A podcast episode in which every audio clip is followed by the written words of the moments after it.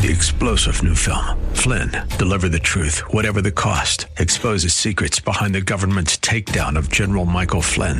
Flynn knew what the intel world had been up to. He ordered the first audit of the use of contractors. This set off alarm bells. He told the truth. He was the most dangerous person for Donald Trump to hire. They had to get rid of Flynn. Flynn, deliver the truth, whatever the cost. Available now. Watch it today. Go to salemnow.com. Salemnow.com. World is a complicated place. You need someone to expose the political fakers, fixers, and takers, and to cut through the mindless chatter and misdirection to help you make sense of it all. That person is Dan Proft. And this is the Dan Proft Show. Welcome to the Dan Proft Show. I'm John Hinderaker from Powerline, filling in for Dan today. And I'm going to be guest hosting on Thursday and Friday of this week as well. We've got some terrific guests uh, uh, on the show today, but I'm going to start by talking about something that has been in the news over the last few days that, that frankly seems very strange to me. And that is the Democrats' effort to portray President Donald Trump as someone who is anti military. Uh, this started with an article in the Atlantic magazine a few days ago and this was an anonymously sourced piece written by Jeffrey Goldberg, who's the who runs Atlantic uh, magazine. And, and this article alleged that a couple of years ago, uh, when he was in Europe, President Trump uh, declined to visit a military cemetery. I think it was somewhere in, in Europe. Uh, and and said at the time that the soldiers who fought in the Second World War were losers or suckers or something like that. And, and so that that sounds so totally unlike President Trump. And so who, who's the source for this? Who, who who alleges that he was present and heard and heard Donald Trump say this? The answer is nobody. Uh, the sources are anonymous. The Atlantic won't say who they are, so they can be checked. And and the Atlantic explained kind of humorously that that the sources insisted on being anonymous because they were afraid that if their names were published they would be criticized or attacked on Twitter. yeah, yeah. Try being a conservative sometime on, on Twitter and uh, and see if you get uh, criticized or attacked. So so that that was the that was the piece in the Atlantic. Uh, President Trump didn't want to visit the cemetery, and he said that these soldiers in World War II were losers. And and of course, the people who are actually there with President Trump, like Sarah Sanders and John Bolton uh, say vociferously that the Atlantic story is a lie, uh, that is absolutely untrue, that Trump uh, did no such thing, said no such thing. And in fact, there's documentary proof that the reason that they didn't visit the cemetery was the weather and, and not because of some discretionary decision on the part of the president. So I don't think there's any doubt about the fact that that story in the Atlantic magazine is false. It seems very clear. But the idea that President Trump doesn't like the military is one that has become a theme on the left. It's really interesting. So the lead story in yesterday's Washington Post was headlined, quote, Trump has history of disparaging military. Again, this is the top story in yesterday's Washington Post. Now, one of the funny things about this, of course, is that until now, the Washington Post has never had a problem with people disparaging the military. The Post disparages the military with some regularity. Remember when Bill Clinton said, I loathe the military? Uh, I loathe the military. Well, that's about as clear as it can get. But the Washington Post, of course, never had a problem uh, with that, and many other Democrats have have disparaged uh, the military as well over the years. And and one of the things that seem weird about this is that President uh, Trump is well known to be a fan of the military. And, and most significantly, he has built the American armed forces back up to fighting strength after eight years of neglect under President Obama. And if that isn't pro military, I, I, I don't know what is. And Trump spends a lot of time visiting troops and having his picture taken, especially with enlisted men and women whom he particularly enjoys uh, talking to. So, where's the Washington Post coming from? What is their evidence for the, the claim that, that Trump uh, has a history, as they put it, of disparaging the military? Well, it's things that did not, in fact, disparage the military.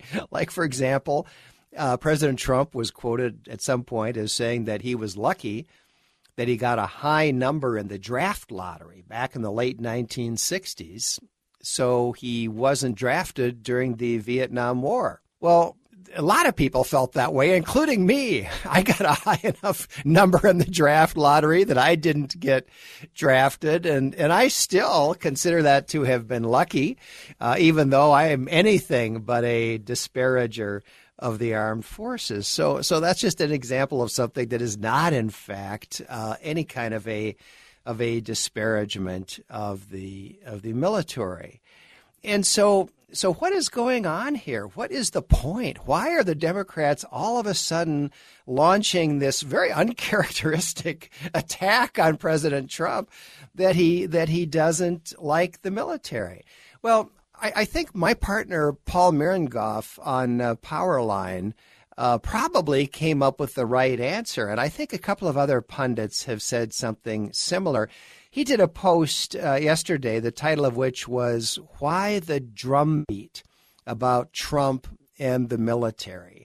And as I just did, he talked about the Atlantic story, which is pretty obviously untrue, and the Washington Post story, which uh, just didn't have any facts to back up the the headline. And and he talks about the fact that if you go go all the way back to uh, 2004, the Democrats attacked uh, President Bush's service in the Texas Air National Guard many years earlier.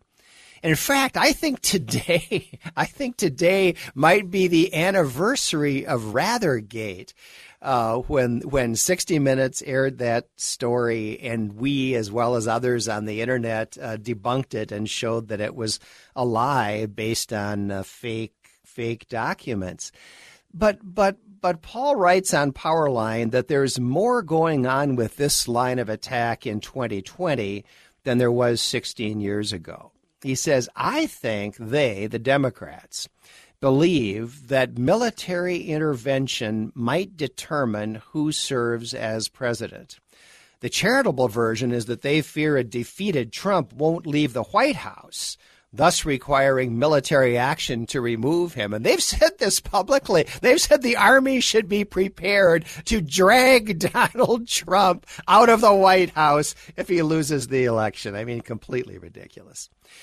But another version, Paul writes, and this I think is what's really going on. Another version is that Democrats don't intend to accept a Trump victory in a close election and will want the military to help it oust a victorious Trump. And a variation, he writes on both versions, is that there won't be a clear winner. And, and Paul, uh, Paul Mirengoff says, the point is that by depicting Trump as someone who doesn't respect the military and has actually disparaged military service, the mainstream media is trying to increase the likelihood that the military will back the Democrats if there is a post election dispute over who shall be president as of January 20, 2021. Now, all of that might sound far fetched, except that, as we've also written about on Powerline, the Democrats have been laying the groundwork to prepare the rest of us for the idea that we may not know who wins November's election. There was a piece in a left wing site called Axios, which I wrote about a week ago on Powerline, um, the po- my post was titled uh, "The Democrats Explain Their Voter Fraud Plans," and in this piece, uh, they wrote that a, a, Democratic data and analytics firm told them that it may well look on election night as though Donald Trump has won, maybe in a landslide. And they're going to have to keep counting and counting and counting mailed in ballots for days and possibly for weeks before they will count to a point where Joe Biden actually will win the election. Now, th- this is the whole mail in ballot fiasco and the fact I think the Democrats are planning on creating chaos that will make the aftermath of the 2000 election with the hanging chads in Florida look like child's play. I think there may be 10, 12 states uh, where we don't know. At least the Democrats claim we don't know who won the who carried the state and they're going to be counting and counting and counting and and election judges will be arguing over the validity of write-in ballots whether they're legitimate or not. And they'll have to check every single written ballot to see whether that person already voted on election day. The ones that come in after election day which in many states can be done or on election day which is legal in every state and so, and so I think the Democrats are preparing for a long drawn out post election battle in which they will be prepared to claim that Joe Biden has won the election, even though that is far, far from clear in, uh, in, in any election returns. And they think they might need the military to make that real. We'll be right back after these messages.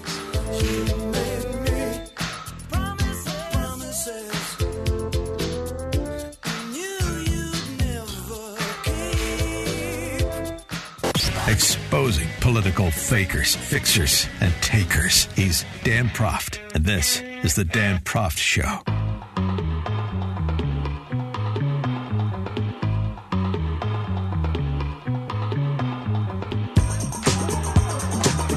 Welcome back to the Dan Proft Show. I'm John Hinderaker from Powerline, filling in for Dan today, and I'll be back again on Thursday and Friday. We've got some terrific guests lined up. I want to take a little walk down memory lane now, but one that I think is pretty relevant to a number of the things that we're seeing uh, today. A friend of mine and a reader of, of the website that I contribute to, Powerline, sent me an email this morning saying, Hey, today is the anniversary of Rathergate. Well, that hadn't occurred to me, and I haven't looked it up to confirm that that's true. But I think it's right. I, I, it sounds right, and and um, and I'm I'm sure he's probably correct about that. And and uh, one of the things that I've found in talking to young people is that most of them don't remember Rathergate, don't don't know what that whole scandal was about. Older people may remember it dimly. But I was deeply involved in it, and it was a significant thing at the time. I want to harken back and back to it and, and connect it to some things that we're seeing in the political world today. This Rathergate took place during the 2004 uh, presidential campaign, so it was 16 years ago today. And what happened was that 60 Minutes ran a story on George W. Bush's service in the Texas Air National Guard back in the early 1970s. And of course, in 2004, Bush was the incumbent uh, president running for reelection. And this story in 60 Minutes attacked uh, President Bush's uh, uh, service in the Texas Air National Guard. Uh, it, it, made him look like a slacker, like he wasn't uh, fully discharging his responsibilities there uh, and and and so forth. And and the story was based on four alleged documents that dated to the early 1970s. And the day after this story aired, uh, we started looking at those documents on on Powerline, as others did around uh, around the internet, and quickly came to the conclusion that they were fakes. Uh, they, they, in my view, it was obvious that they hadn't been typed on an early 1970s typewriter because I used typewriters in the early 1970s and I know what those documents looked like.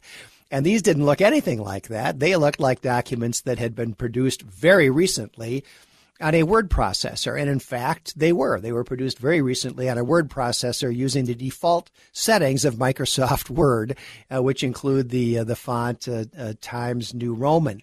Well, so we started writing about this, and over the course of the day, on on uh, September 8, I guess it was uh, 2004, readers of our website Powerline uh, were writing into us, pointing out reasons why these documents uh, couldn't be genuine, and some of it had to do with the um, with the with the physical qualities, the the typographic qualities of of the document. So, just to take one example they were all typed in Times New Roman, but Times New Roman was never licensed for use on any typewriter. That's just one example out of out of many. and and there were other problems with the with the documents as well. Uh, a lot of the the abbreviations, for example, that were used were not correct. A lot of the formatting of of the documents was not correct. Was not the way that memos were were formatted, or were not the abbreviations that were actually used in the Texas Air National Guard back in the 1970s. And of course, we didn't know anything about that, but but readers from all over the world as this whole thing started to catch fire and people realized that this this this theory, this claim against President Bush was was uh, was being examined. People from all over the world started contributing their knowledge about things like how memos were formatted in the 1970s in the Texas Air National Guard. To me, the most significant problem with the documents always was the content. The New York Times, when this whole thing was over, tried to float the idea that the documents were fake but accurate, a standard that had never before been heard of in the history of journalism. Fake but accurate documents. But the problem was they weren't accurate at all. Uh, and, and, and a number of readers were able to point out ways in which the documents were clearly at variance with, with known facts. And probably the most significant was one of the documents that, that alleged that uh, General Staudt, that would be Brigadier General um, Buck Staudt, who who commanded the Texas Air National Guard, at the, uh, uh, allegedly at the at the time, was was protecting somehow Lieutenant George W. Bush. Well, it turned out uh, a reader sent us a link to a news story that indicated that General Staudt had retired from the Texas Air National Guard a year and a half before that memo was supposedly dated. So there are all kinds of problems with those memos, uh, having to do with their substance, their formatting, as well as the the typewriter type issues that seem to get most of the uh, most of the publicity.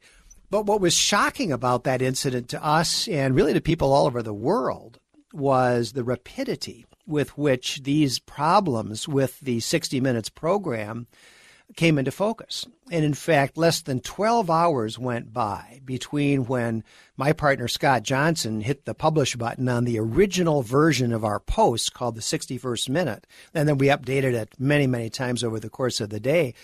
But less than 12 hours went by between that first publication and when CBS News announced that they were launching an investigation into this uh, 60 Minutes report and into what had gone wrong. And, and they eventually concluded that the thing was, was completely bogus. And, and that incident, which happened 16 years ago today, um, kind of went down in history. And the reason is because it was one of the early incidents that showed the power of the internet as a medium. Up until recently, uh, somebody could pull off a hoax like 60 Minutes tried to pull off in that case, and they might very well get away with it. Because even though there might be people around the country or even around the world who might notice issues with the story that they were peddling, there wasn't any way to bring all those questions together and and get multiple voices heard on them and and and put out that information uh, in in real time, yeah, in, almost instantaneously. And uh, and that happened in in the case of of Rathergate, and it made it kind of a historic uh, incident.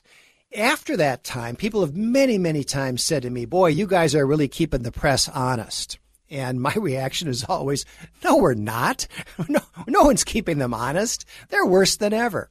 And I guess my last comment on this this little, uh, uh, as I say, walk down memory lane is you know, have things changed? Well, if anything, I think they have changed for the worse. We are living today in the world of a press that doesn't even pretend to objectivity or, frankly, accuracy a lot of the time. We're living in the world of a so called mainstream press that for three years peddled the fraud, the hoax that that President Trump or his his campaign colluded with the Russians in the 2016 election. A complete lie, and they peddled it for three years. The New York Times, the Washington Post, CNN, MSNBC, and and and many many more. And when it was exposed as a hoax, as a fraud, they were and are completely shameless completely shameless. You know, they haven't launched internal investigations to find out, oh my gosh, how did our reporters and editors fall for this? you know, they're not sorry they did it. That fraud served its intended purpose, which was to entangle the Trump administration in these false allegations and, and, and damage the Trump administration they wanted to drive Trump out of office. That didn't happen, but but that whole episode obviously did seriously uh, inhibit Trump's ability to get things done in his first term. In my opinion, if you look back to 2004 and ask uh, have things gotten better, the answer is no, they haven't. In fact, things have gotten worse. We'll be back with more after these messages.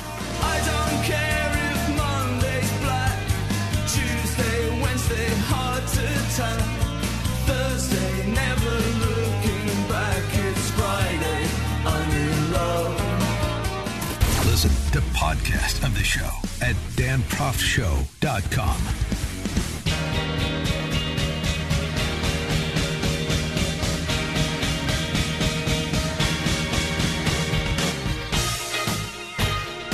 We are joined now by John Murawski, a reporter with Real Clear Investigations. John, thanks for being on the program. Thanks for having me on. John, you wrote a piece on September 2nd at uh, Real Clear Investigations about critical race theory.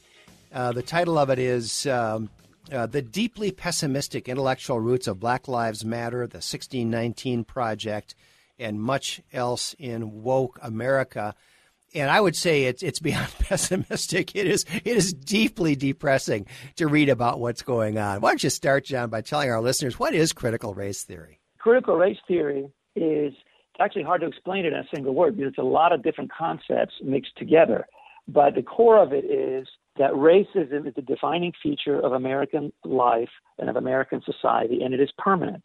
It doesn't go away, even if people's attitudes change, even if people start, white people, meaning when I say people, I'm, I really mean white people, right? So when white people in uh, surveys will start expressing really positive attitudes about black people, they're willing to intermarry, have black neighbors, black friends over, worship in a black church, all these kinds of things that would have been um, hard to understand even you know 75 years ago when there really was like hardcore racism in our society. None of that really changes the situation on the ground. Racism is permanently embedded and it works in structures. So even if people have good intentions and good feelings about black people, the system runs on autopilot and it crushes black people, but other people of color, which are now called BIPOC, black, uh, indigenous people of color. And so it's systemic. And that's the kind of core concept. And out of that come all sorts of other uh, corollary ideas that have been developed by critical race theory that many people have heard about hate speech, systemic racism, whiteness, white privilege, white supremacy, equity as opposed to equality, anti racism, implicit bias, microaggressions, intersectionality. Um, those are just uh, those are just some concepts that people have are throwing around and, and, and sort of accepting as self evidently true. Now, the reason I got interested in this is I was chatting with like my liberal friends, and they would bring up these concepts, and I would say, "Oh, so you're sort of adopting a critical race theory perspective?" And I said, "I'm not adopting any theory. This is just self-evident fact. There's no theory here. This is just fact." So they had accepted it as a default frame through which they viewed the world. And it was kind of the sensation I had is that I were talking to someone, and they were talking to me about mercy, forgiveness, grace, salvation, sin, prayer, worship, fellowship, and even the Trinity. And I said, Oh, and I would say to them, Oh, you're a Christian. And they would say, What are you talking about? I'm not didn't say anything about Christianity. I'm just talking about self-evident facts: sin, prayer, worship, mercy, forgiveness. Well, you you would say, Well, no, that's Christianity, and they would go back to you and say, What are you talking about? That's just fact. So that's the kind of that's how I got interested in. I said, you know, I should write a, an article about it, explaining what it is and how it operates. And I didn't really set out to write an article criticizing critical race theory, but of course the article would have people in it who are not positively disposed to critical race theory. Would have critics of critical race theory. But my point is really, my goal is simply to explain what it is and how it works and how it's gotten embedded in our society and it's become the default lens through which people are viewing race issues. And sometimes these default, uh, it becomes a default lens almost overnight. You get the sense that people are have sort of the conventional perspective on life on Friday, and on Monday when they wake up, they're critical race theorists. And it just it's a very rapid onset. It's very and, weird. Uh, you know, I, I, I see people who last I knew were conservatives and on Instagram or Facebook or something, they are parroting some of these themes of critical race theory. And I'm sure they have little idea where they come from. And I'm not, I don't know whether that means they've you know, they're no longer conservatives, have they really changed their mind or what's going on? The stuff is kind of in the air. Yeah, I mean, you know, if like if you and I were having a conversation about freedom of speech or equality or things like that, we wouldn't know where it comes from either. Like you wouldn't know how much of that comes from John Locke or John Stuart Mill, how much of it comes from Plato or Aristotle, because our worldviews come from the European Enlightenment, come from Greek philosophy and Judeo-Christian, uh, the Judeo-Christian worldview. Those are probably the three principal general, you know, tributaries that feed into the broad river of our kind of worldview. But we wouldn't be able to identify where they come from unless we go to college and study this stuff in depth. And so Likewise for them, except that it's happening in real time. Like, you know, the Judeo Christian worldview, Greek perspectives, and Europe, the European Enlightenment happened long ago, and they're, they're kind of murky, right, unless you study them. But critical race theory is actually happening right before our eyes. And so you can see it happening, and yet people treat it as if it happened centuries ago. They just adopt the worldview and they're not really conscious that it's critical race theory. They just think that implicit bias is a an indisputable fact that white privilege is not something you can debate. It's just self-evidently true. And the only people who would ask questions about it are white supremacists, right? And so that's that's how it happens. It's it's just it's it's it's remarkably fast and it's remarkably overwhelming. So well, John, I've, I've got to, yeah. I've got some questions about it, and I'm going to yeah. ask you some questions about it uh, right after we get back uh, from this break. We're talking with John Murawski, reporter with Real Clear Investigations, about critical race theory, and we'll be right back. Rolling, rolling,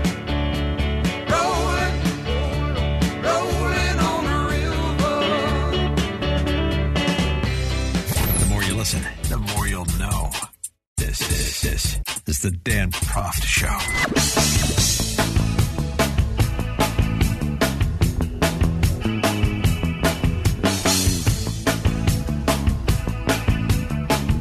Welcome back. We're talking with John Murawski of Real Clear Investigations about critical race theory, uh, which all of a sudden seems to be just totally dominating our culture. One question that I've always had about this, John, is how does this theory apply to races other than blacks and whites? It seems like the only thing they ever want to talk about is is is is blacks and whites. But you know, um, blacks yeah. are not the biggest minority group in our country. Hispanics are. Asian, the Asian American population is about half the size of the black American population. And, and in the 2018 census, whites uh, in, in, in, in median family income or household income, whites ranked 17th uh, Indian Americans have got median household incomes about 50% larger than whites, but you know, Chinese, Japanese, Korean, Iranian Americans, they all yeah. make more money than whites. Nigerian Americans, Ghanaian Americans, on average, yeah, make so more have, money than. answers to all of that, yeah. So, so what, how do they account for so this? So there's two answers here. One is that the critical race theory immediately bifurcated or trifurcated, uh, branched out into variants so there's the standard critical race theory, but there's kind of a version for Hispanics, and there's a version for Arabs, and there's a version for Asians. And so they've all developed uh, their own uh, type of critical race theory. Now, uh, I mainly focused on the kind of the core type of critical race theory, which is uh, you know African American critical race theory, which is what we see in the 1619 project in the New York Times. But there are other types, there are other kind of variants of critical race theory, and when they when they come together and they interact, um, that is what we would call intersectionality. When all these theories, including gender theory and radical feminism um, and critical race theory and the other variants, sort of negotiate and jockey together, then you get a, a more complex, multi-layered perspective called intersectionality. Now, the question about all these other ethnic groups, you said 17 other ethnic groups who actually outperform whites. So here's the issue. Critical race theory is a framework that tells you which facts are important and how to interpret those facts.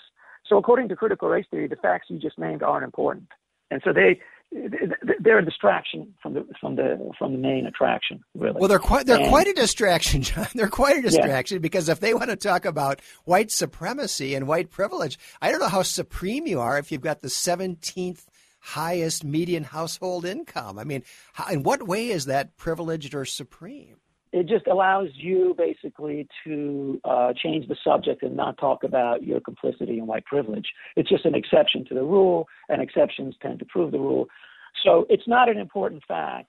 It doesn't explain what's happened in the country for the past 400 years of 250 years of slavery, 100 years of apartheid, um, and the legacy of that. So they believe that is all very real, and the fact that only in the past few decades people are coming in and shaking up the system, well, that's because uh, white privilege is un, been, you know, whites have been unable to maintain their hold on white privilege. Of course, that's why they, the theory would be that's why they elected Donald Trump to bring things back in order to make sure those 17 groups, which come from, you know, shithole countries and are rapists and murderers, are then pushed back in their place. That would be their explanation, right? So, so, so, as, as you said in, in your Real Clear Investigations piece, this is a deeply pessimistic uh, philosophy.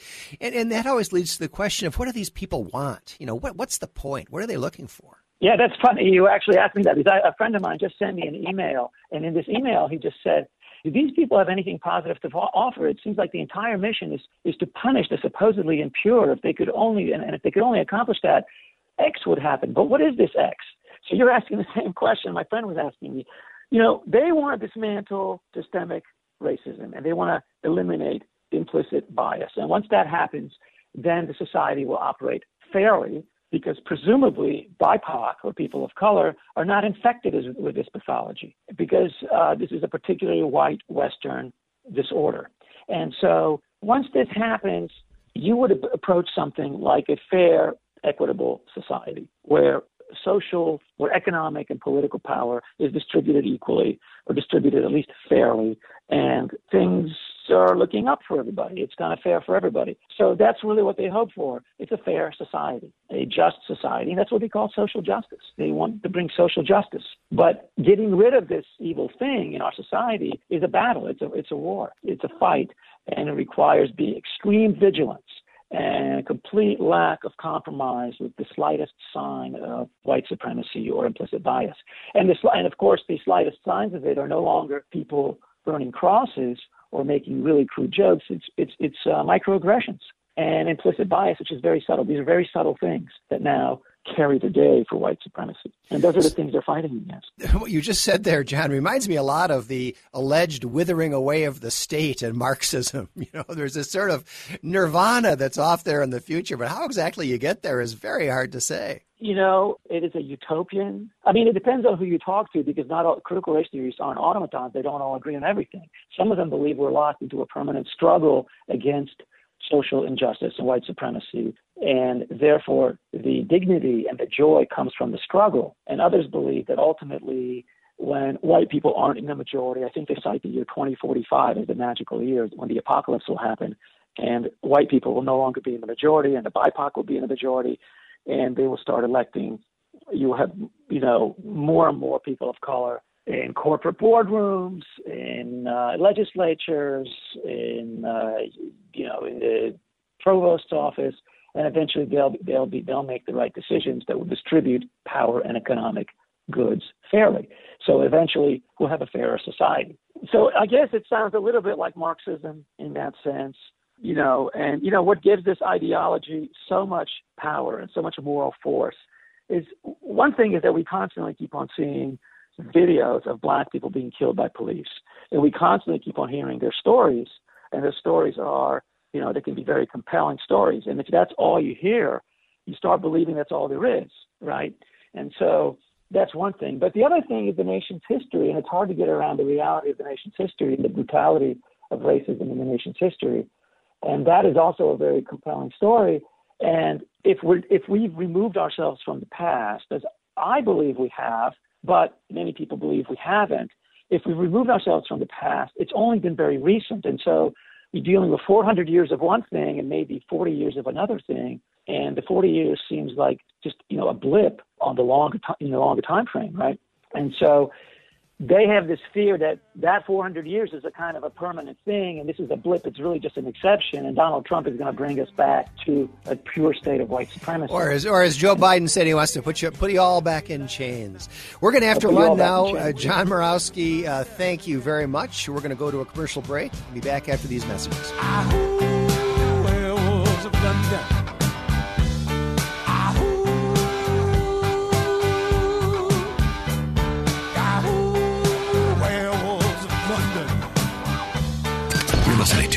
Dan Proft Show on the Salem Radio Network.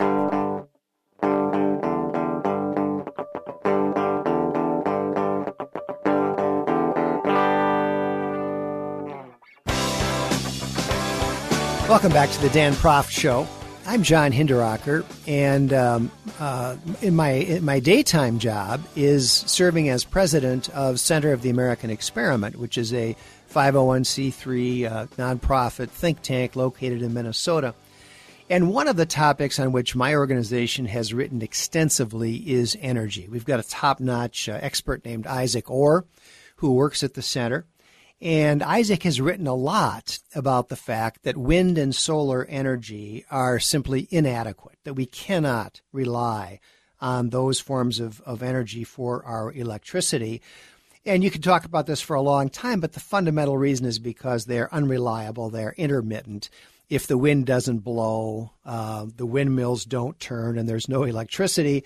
If the sun doesn't shine, the, the uh, photovoltaic panels don't generate electricity and those things happen very, very often. The, the best wind turbines only generate electricity about 40% of the time. Most of the time, you have to be relying on coal or natural gas or nuclear or large scale hydro.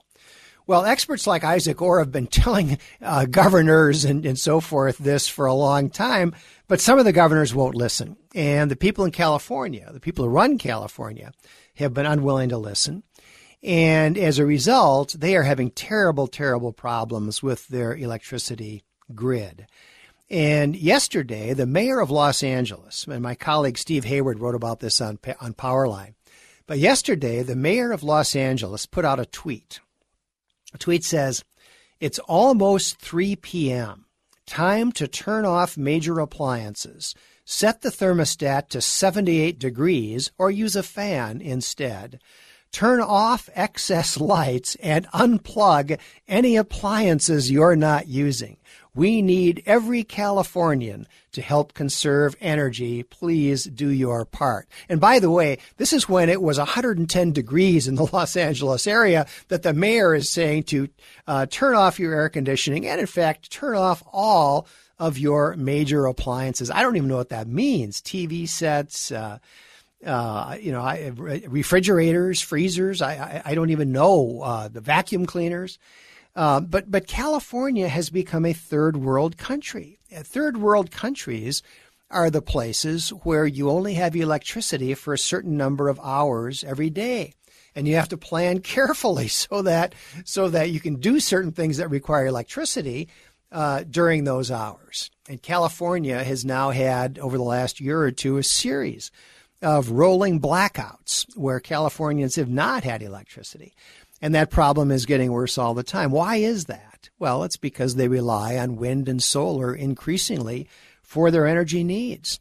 And uh, when the wind isn't blowing and the sun uh, isn't shining, uh, or at least not enough quantity to supply those needs, uh, they're in deep, deep trouble. What we see in California with the blackouts, we're going to see in other states if the Green New Deal gets passed or if other states follow California's allegedly green energy policies. We'll be back with more after these messages.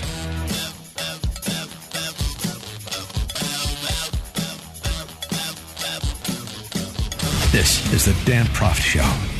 The world is a complicated place. You need someone to expose the political fakers, fixers, and takers, and to cut through the mindless chatter and misdirection to help you make sense of it all. That person is Dan Proft.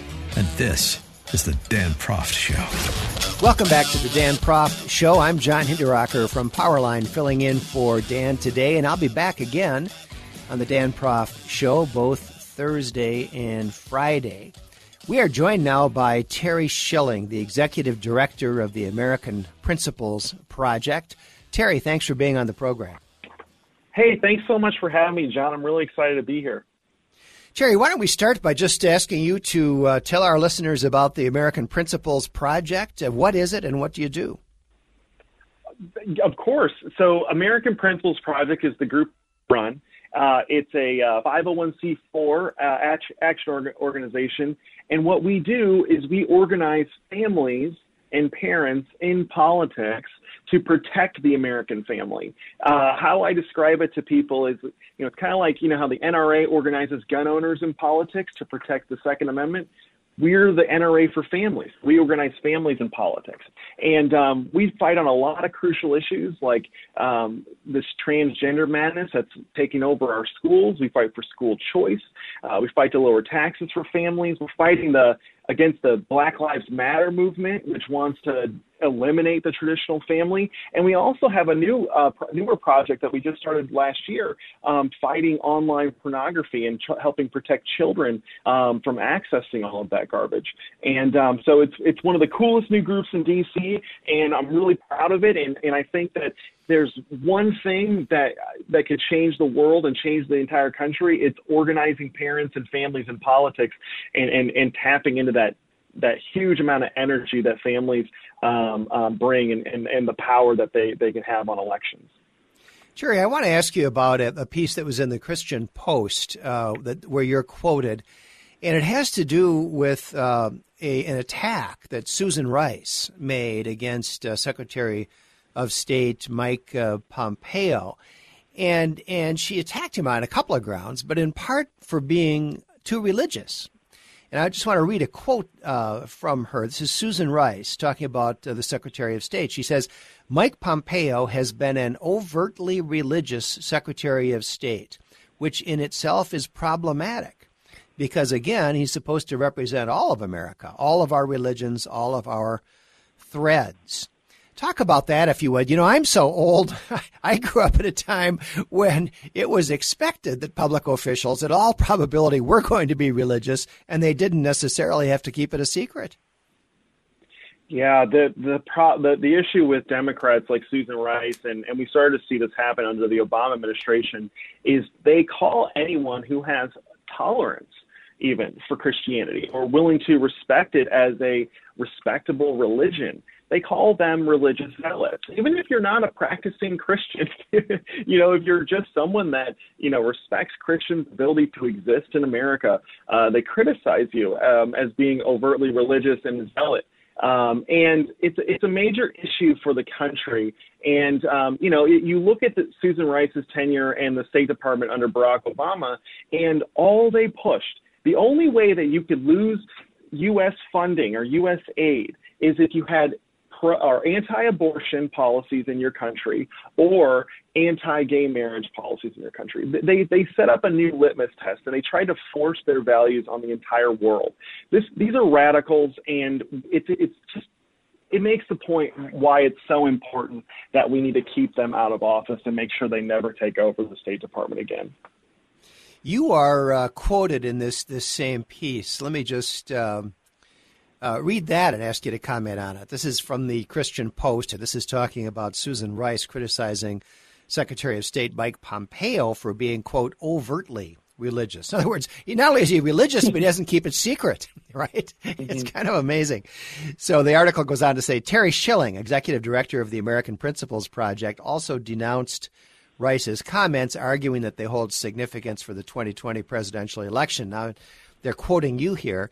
We know Democrats will be even more hostile to religious Americans should they gain the White House and Congress next year. So Rice's comments should be another giant warning sign for voters of faith.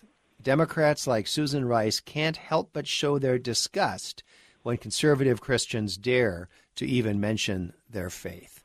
It seems obvious to me, uh, uh, Terry, that that the left, which and, and, by the left I'm including the, the Democratic Party pretty much in its entirety, uh, is really trying to drive Christianity underground. Is is that is that going too far?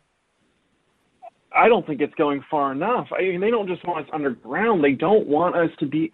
Look, they we're, we've seen the left and what they've done in other countries like Canada, where they take custody away from parents for teaching their children Christian beliefs when it comes to human sexuality. I want to bring up, uh, you know, Democrats have had a war against Christianity since the Obama administration. And specifically, what I am going to refer to is what they did to the Little Sisters of the Poor. Democrats like Barack Obama and even Susan Rice and the Department of Justice they weaponized our own Department of Justice and Health and Human Services, and they sued the Little Sisters of the Poor. uh, because the Little Sisters of the Poor did not want to be forced to pay for abortion coverage, abortifacients, and birth control. Now, I shouldn't need to tell the listeners that nuns are celibate and they don't really need birth control in the first place. But but I want to go. This is just so eye-opening. For the Little Sisters of the Poor provide hospice care to sick, lonely, and dying people who can't afford their own hospice care. They they do the work of God. And Barack Obama and Susan Rice and our entire federal government was suing them out of existence. They were fining them $700,000 a day. They don't bring in much money, they're a charity. $700,000 a day because they didn't want to buy birth control that they don't even need. And it, these Democrats are so not even anti religious, they're anti Christian. They are anti American, and it's so important that they never get power ever again. You know, Terry, you just made a point there that I want to follow up on because it's one that I've scratched my head over. Um, you know, Muslims have got a lot of the same kinds of strictures that Christians do. In, they're in, in many areas, you know, they're much stricter about certain areas of practice. Uh, have, have the Democrats been going after Muslims the way they've been going after Christians? No, and and I, I, you know, there are a lot of theories for why they don't go after Muslims like they do with, uh, like they do to Christians, and I think, frankly, it's because there is a lot of anti-Christian sentiment and a lot of anti-American values within the Muslim community itself, and so right now they're very odd bedfellows, but they're aligned against the Christian value system that America has and has had since its founding. And I think that that's the only thing that makes sense because you're exactly right. Muslims are not friendly to the LGBT community. They throw them off of buildings, they kill them, right? And they're not friendly to women either. I mean, they castrate. I mean, the things it, this this union between the Democratic Party and the Muslim community is very puzzling to me until you realize that they both dislike Christians with the same amount of hostility. And and I think, and I'm not talking about all all Muslims, but I am talking about the overall um, Muslim activists in this country who are politically engaged and involved. They don't like Christianity, and neither do the Democrats. And so right now, just aligned on trying to destroy Christianity in America. Well, yeah, and I mean, another thing I've wondered about Terry is, you know, what is it that they most fundamentally? I'm going back now to the left generally. Uh, and as you say, there are some odd bedfellows here. But but what is it that they fundamentally don't like? Is it is it mostly Christianity that they don't like, or is it really America that they don't like? Because America's well, heritage and traditions are, of course, Judeo-Christian, and and I think a lot of times um, it's it's kind of hard to tell the two apart. It's very hard to tell the two apart. It's hard to tell America and Christianity apart because of how our nation was founded. Our nation was founded under the premise that our rights come are given to us by God, by our Creator. And I think that ultimately that's what the Democratic Party, and, and right now, they're not even a Democratic Party. They really are a party of Marxism. And what they hate about America and Christianity is that they, America and Christianity say that there is an authority above government. There is a, an authority that says whether or not things are right or wrong, regardless of what man says, and what, regardless of what Andrew Cuomo and all of these Democrats in power say, and that they're going to be held accountable someday. But they hate the idea that the voters and that the American people respond and, and have more respect for God and are more loyal to God and their country than they are to their government and these radical Democrats like Barack Obama and Susan Rice.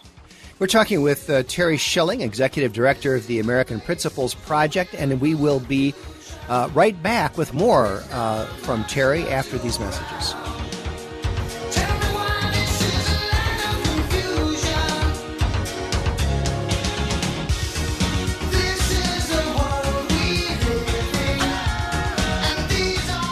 Exposing political fakers, fixers, and takers. He's Dan Proft, and this is The Dan Proft Show.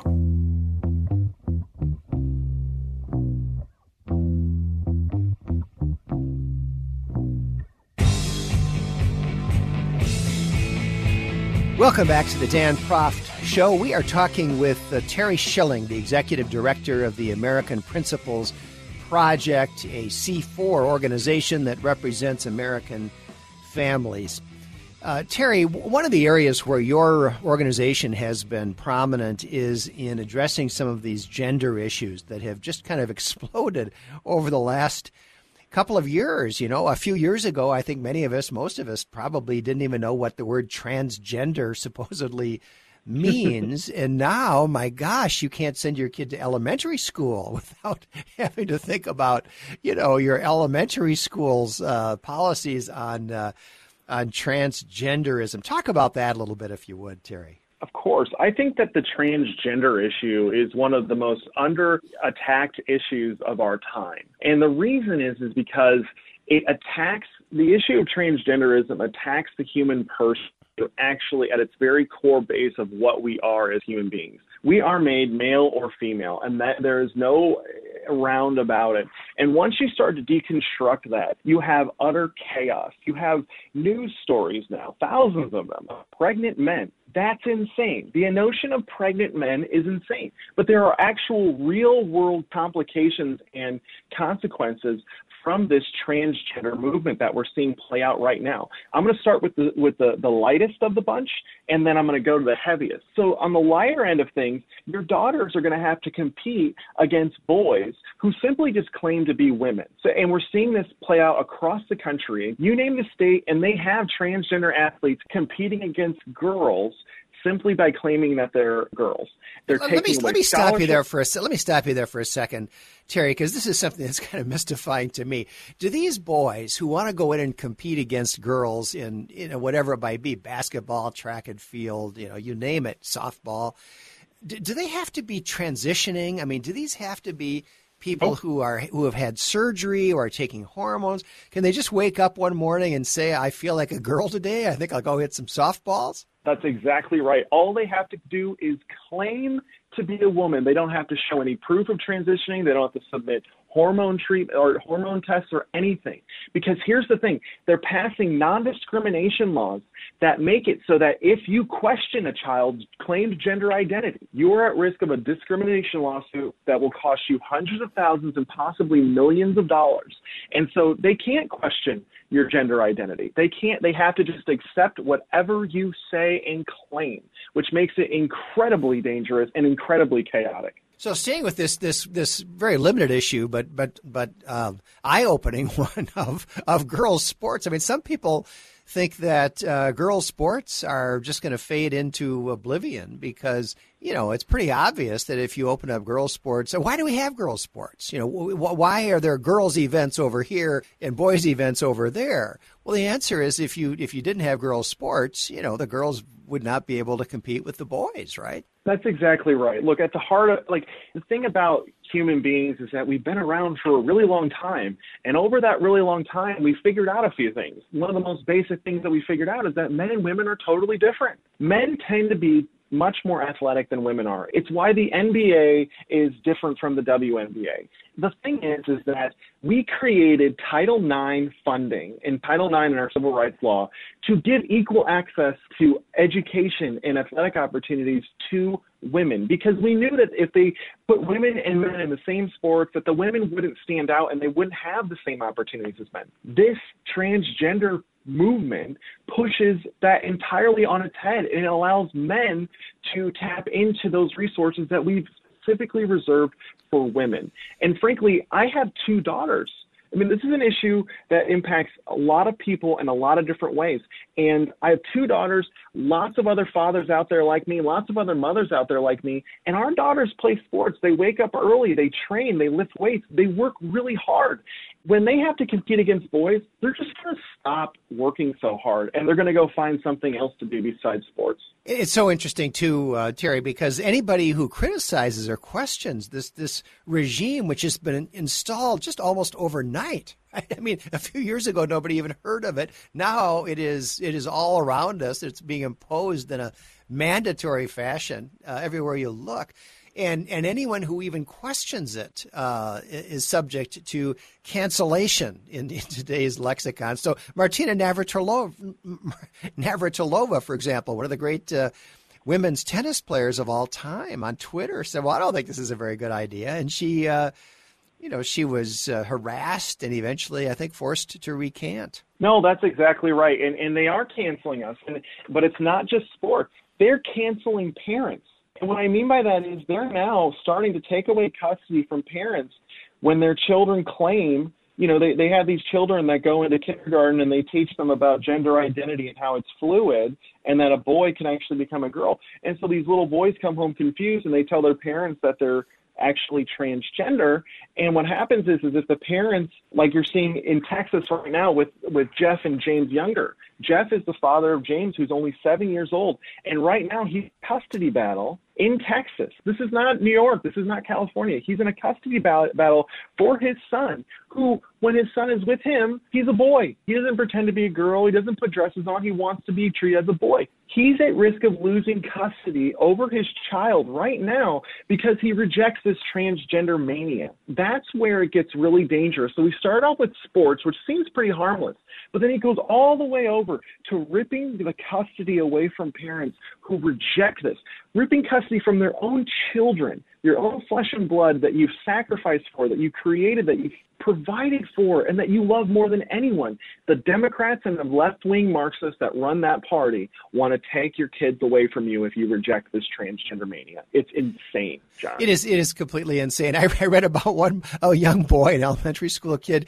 who, who came home from school one day. He was terrified because they'd been talking about transgenderism, and his takeaway was that at any moment he might turn into a girl. and of course, I love that boy. If you're, if you're like a nine year old boy and someone says, What's the worst thing that could possibly happen to you? He's probably going to answer, Oh, I could be turned into a girl, you know? And he'd gotten That's the, exactly right. he'd got the impression that this whole thing is so fluid, as they put it, that at any moment, you know, he might suddenly become a girl and his parents had to, uh, quiet uh, that that uh, that concern. We only have about 30 seconds here left talking with Terry Schilling of the American Principles Project. My last question to you, Terry, is how is this how is this battle going? I mean, are are are we winning? Are we losing? What's happening? It's it's unclear right now, but as it stands right now, the transgender activists control almost every aspect of our you know elite institutions. You t- you name academia, Hollywood, the news media. They've got major influences in all of them our only recourse here to fight back and win this thing is through politics. Politics is the only cultural institution left that's still controlled by the majority of people, which is why we're running the campaign ads that we're doing in Michigan and Wisconsin. My idea, my theory and strategy is that once we start making the Democrats pay a political price for their transgender mania, extremism, radicalism, once they start losing elections over it, they're going to start to pump the brakes. They're going to be forced to because they don't want to lose the presidency over this from here until kingdom come. And so it's very important that we all remain active and engaged in politics, and we know exactly where our politicians stand on these transgender issues. Terry Schilling, thank you very much for being with us on the Dan Proft Show. We're going to go to a break, and we'll come back with Amity Shlaes.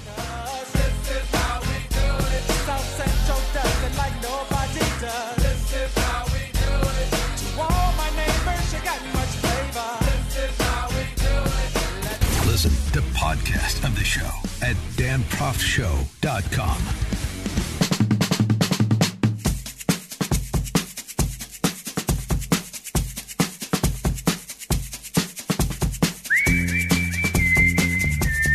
Welcome back to the Dan Proft Show. I'm John Hinderaker from Powerline, filling in for Dan today, and we are joined now by Amity Shlaes, chairman of the board of the Coolidge Foundation and the author, most recently, of The Great Society, a history of the 1960s. Amity, thanks so much for being with us. I'm always glad to be on. Amity, you know, it's it's kind of ironic to have you on now because you uh, gave a lunch forum talking about your book, The Great Society, to my organization, Center of the American Experiment, in in February, I believe it was, and it was right before the curtain fell down and everything became illegal. You know, meetings, lunch forums, gatherings of any kind. It was like the last normal thing that happened before the world went haywire. That is correct. And we look back, uh, it's like the yesterday before the today. There's a big divide called night.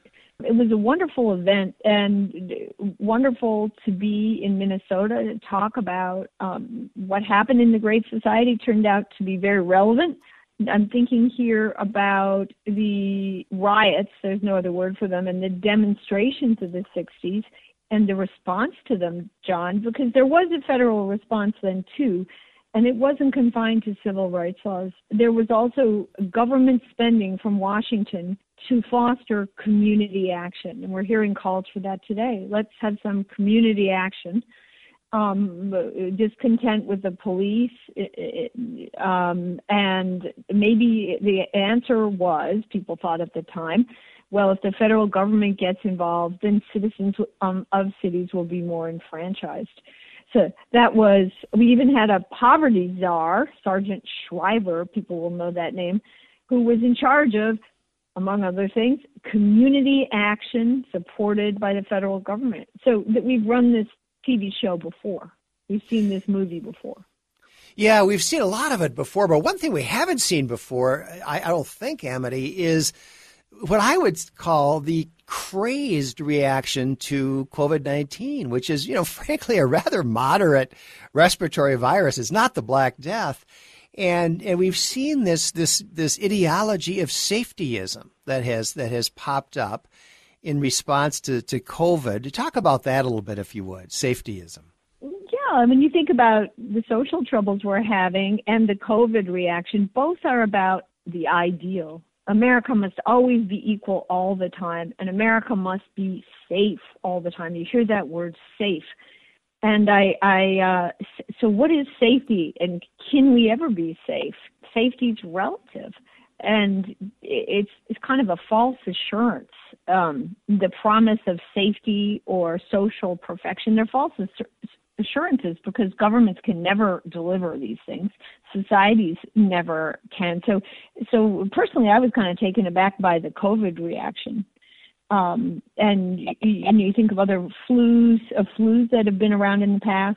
There was never this level of anxiety um, that we're having now. There, it, there, we've had terrible fatalities, but there was uh, even so there was never this level of anxiety. I think it's partly because um, American, a lot of Americans haven't served in the military anymore, so they're not used to rough situations um, people in the military know, uh, I wasn't in the military, so forgive me for imagining, they know that um, they're often not safe.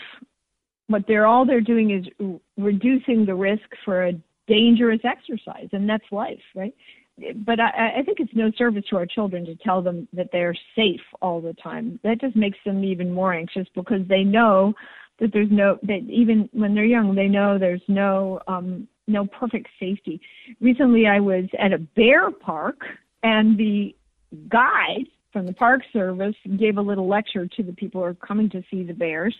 And the guide said, You are not safe in the bear park. You might be less unsafe at, if you heed our 23 guidelines for, for walking in a place where bears live.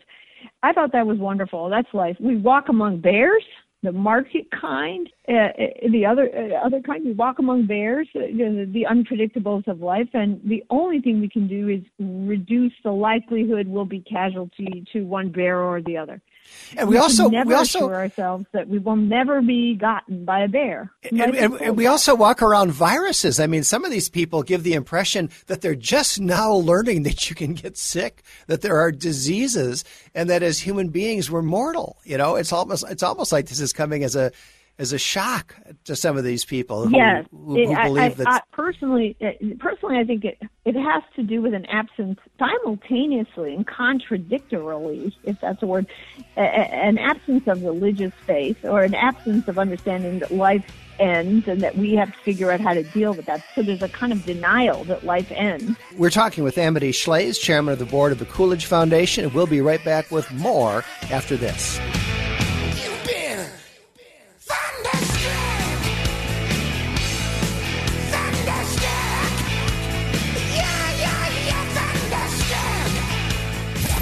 Listen, the more you'll know.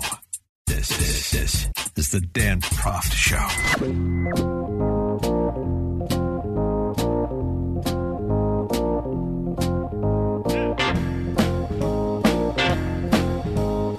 We are back on the Dan Proft Show talking with Amity Shlaes, the chairman of the board of the uh, Coolidge Foundation and author most recently of The Great Society. Amity, before the break, we were talking about safetyism, this idea that somehow I guess we're not going to die. We're not going to get sick. We're going to all be perfectly safe. You know, as, as you mentioned, there have been all kinds of epidemics in the past. The, the, I mix up the Hong Kong flu and the Asian flu, but one of them happened when I was in college, like 68, 69, somewhere in there.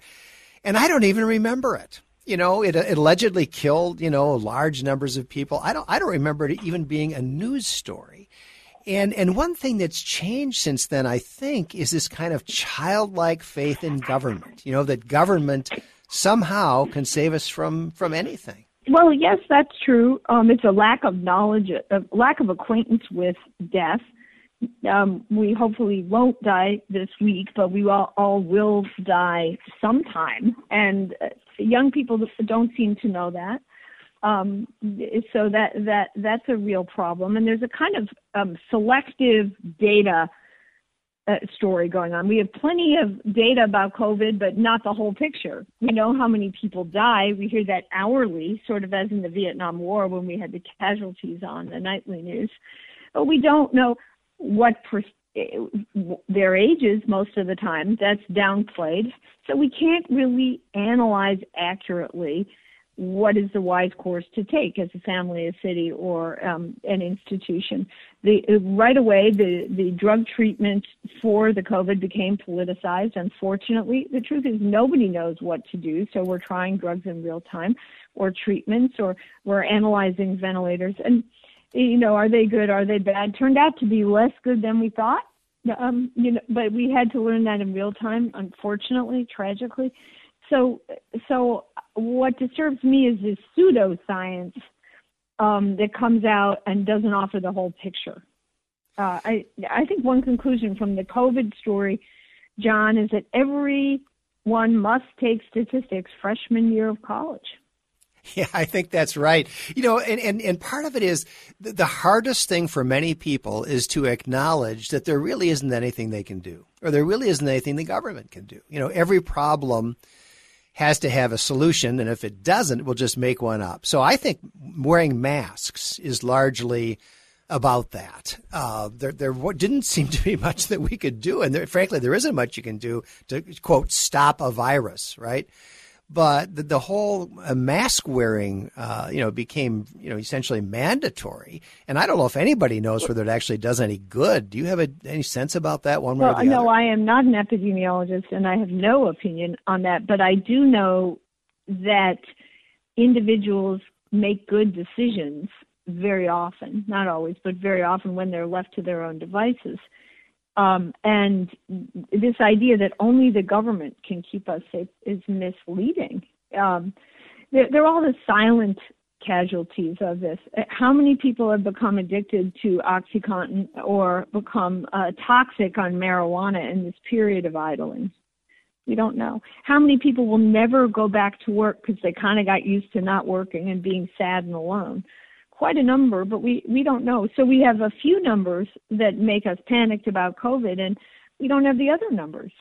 Um, I was reading the the plague by Albert Camus, uh, which is about a plague in uh, an Algerian city, and there's this wonderful line where um, the narrator says, "Alas, no one knew how to compare the plague to anything. Was it worse or better um, than all the other things going on um, that assail our health?"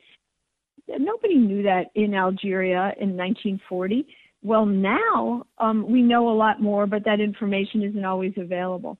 Um, so, so um, I think people are going to turn to primary sources. But the main thing is, it's, this is it's a terrible lesson to impart to our next generations that the government will make them safe, or they have to build a government that's bigger so it can keep us safe. I, I do also blame. Um, the war on terror culture and the laws that came with the war on terror because they also have a kind of tension and military aspect. Think of what you go through at an airport that was not so present in the United States prior to 2001.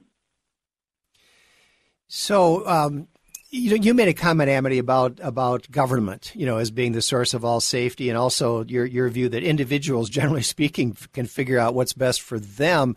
And that ties in very well with the approach that was taken to COVID in, in the state of South Dakota, which is where I come from, where Governor Kristi Noem refused to enter any kind of an order. And she went on television and said, uh, one, Americans are free people. I don't have the power to order people to do anything. And, and two, um, uh, South Dakotans are smart and they can look after their own health a lot better than the government would ever be able to do. So we'll give information, we'll make recommendations, but I'm not ordering the people of South Dakota to do anything.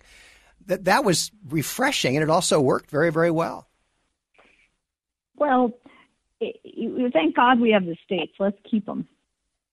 Is the main answer because every state has its own path it chooses and later we can all look at it and review it. We can compare South Dakota to Sweden, we can compare it to Uruguay, and we can draw the logical responses, the conclusions from the data. But before the data is available, of course these experiments are, are good. They're they're absolutely necessary because no one knows how to handle something like COVID. So we're learning. Um, and those who would suppress the state experiments are not on the side of um, the American people, really, because the states are our laboratories. So, so that's my main thought. Kristi Noem's kind of brave. She might be wrong. She's kind of brave in any case, and we need brave people. So, so there we are. Um, you know, watching watching all this. Uh, it's it's quite a different mood.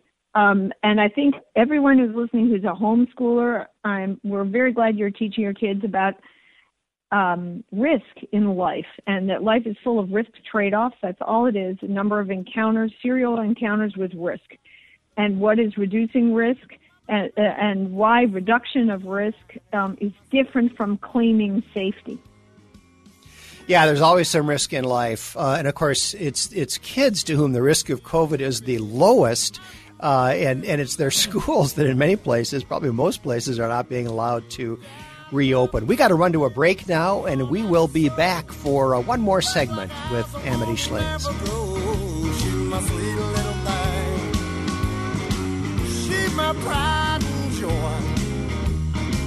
She's my sweet little baby boy. You're listening to The Dan Proft Show on the Salem Radio Network.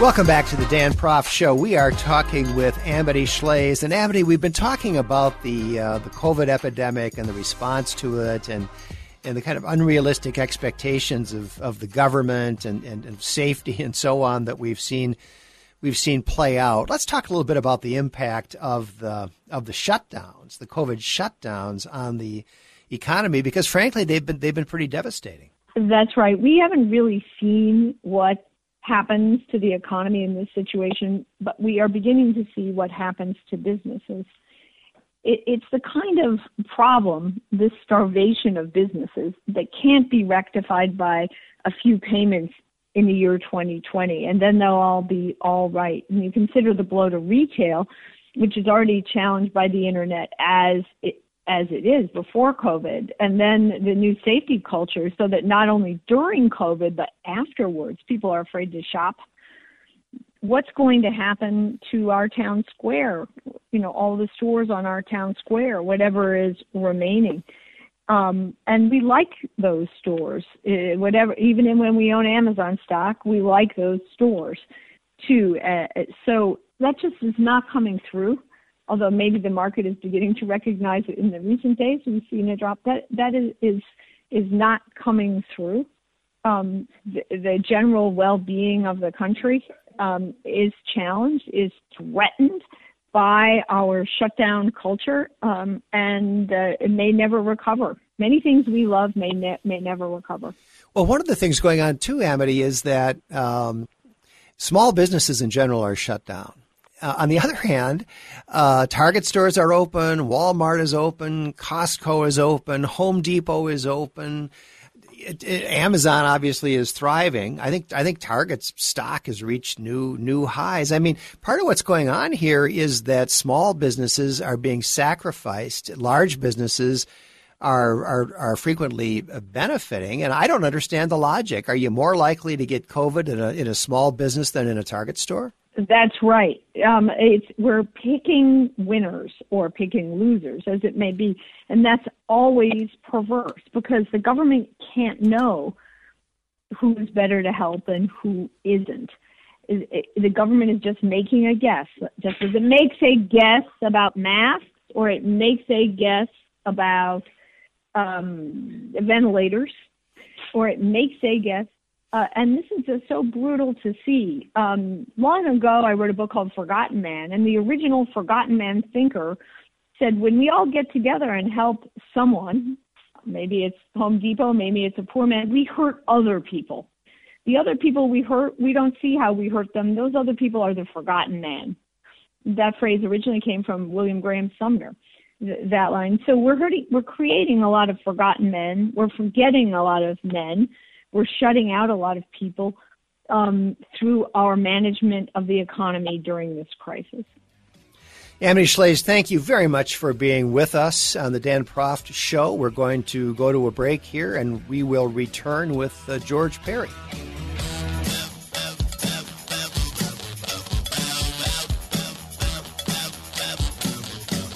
This is the Dan Proft Show. The world is a complicated place. You need someone to expose the political fakers, fixers, and takers, and to cut through the mindless chatter and misdirection to help you make sense of it all. That person is Dan Proft. And this is the Dan Proft Show. Welcome back to the Dan Proft Show. I'm John Hinderaker from Powerline, filling in for Dan today. And by the way, I will also be filling in on Thursday and Friday of this week, so be sure to tune in on those uh, those nights as well. We are joined now by George Parry. George is a former federal and state prosecutor. And between 1978 and 1983, he was the chief of the Police Brutality and Misconduct Unit of the Philadelphia District Attorney's Office. George, thanks for being on the program. John, nice to be with you. George, I want to talk to you about about George Floyd. Uh, his death uh, became a, a, pivotally important moment in history. Really, I mean, we've all witnessed. We don't have to recite it. We've all witnessed Hello? the things that have spun out as a result of of his death uh, here in Minneapolis and and the fact that that millions of people uh, witnessed that death or thought they did on uh, on video. The the cultural impact of this has really been extraordinary, hasn't it? Well, yeah, and the the, the perception that uh, was caused by the widespread uh, broadcast of the video showing the last few minutes of Mr. Floyd's uh, arrest has led people to believe that the police caused his death.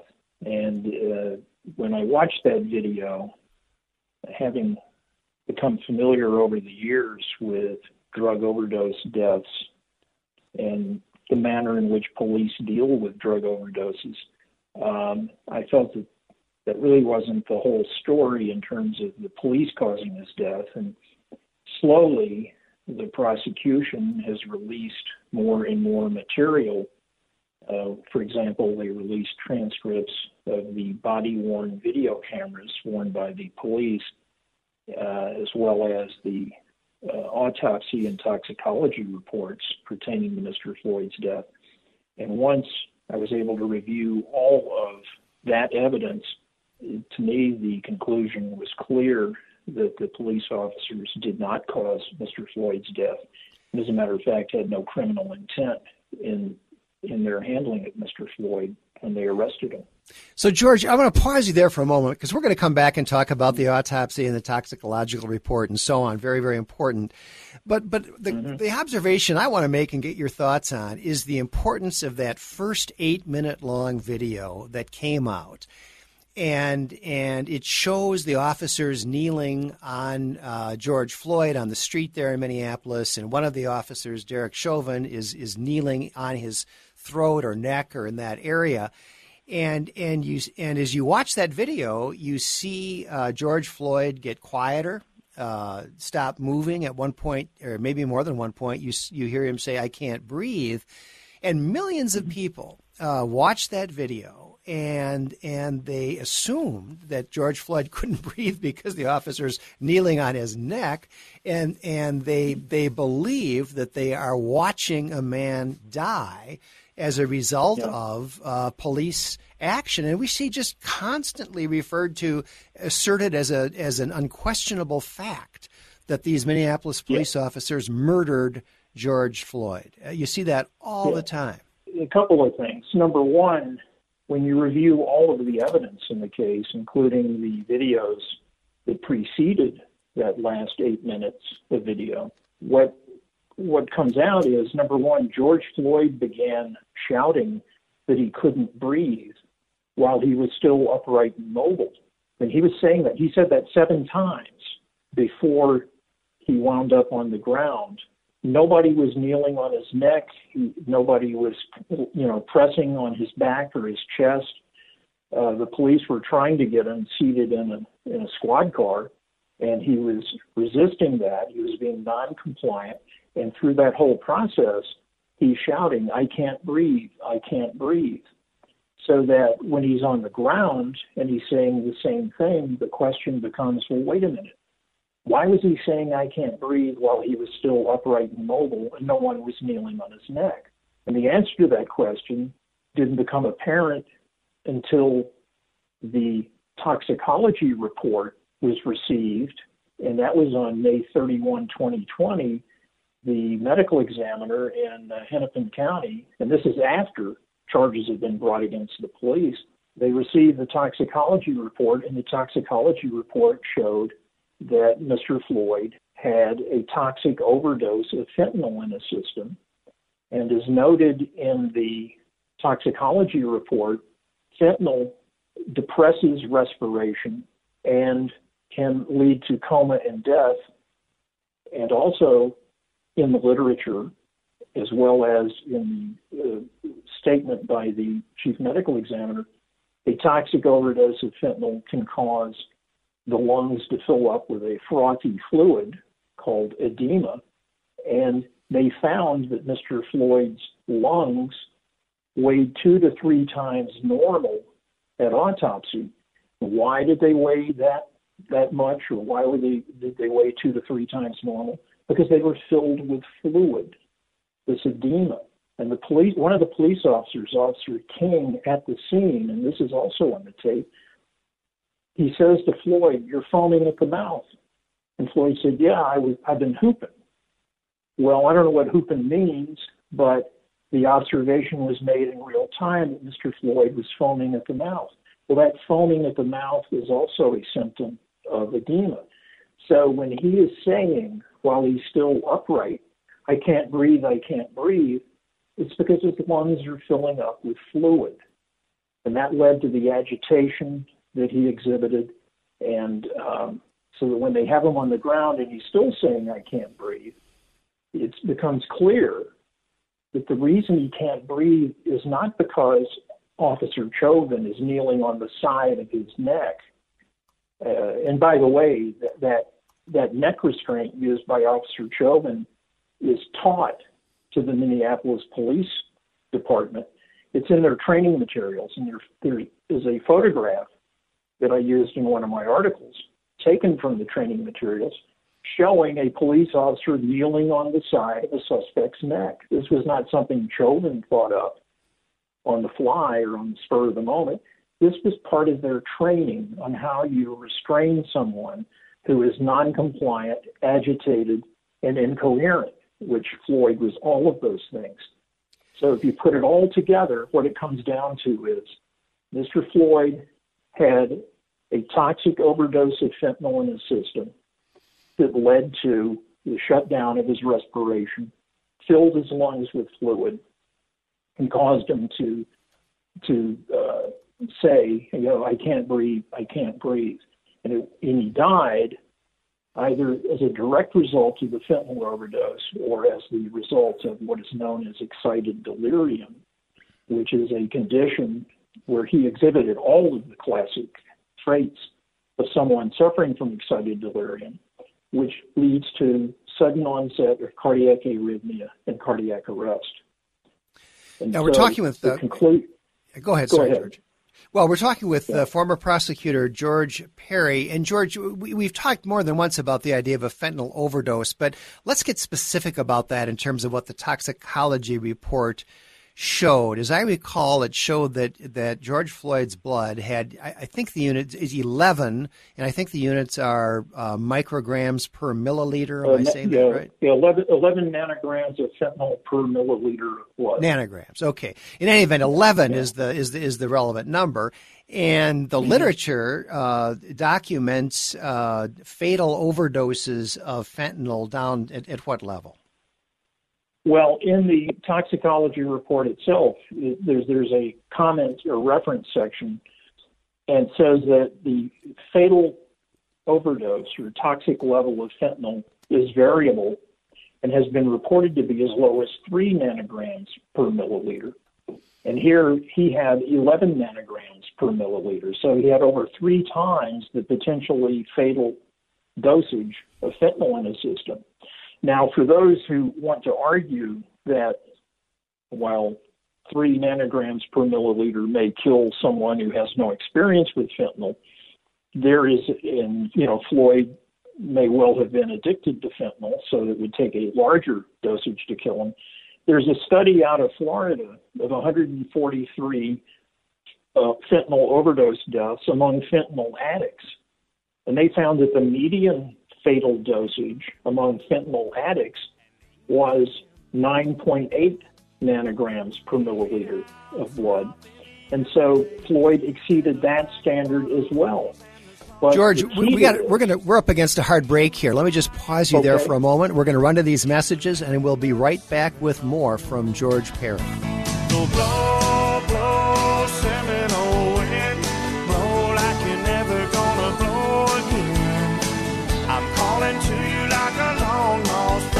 Exposing political fakers, fixers, and takers. He's Dan Proft, and this is The Dan Proft Show.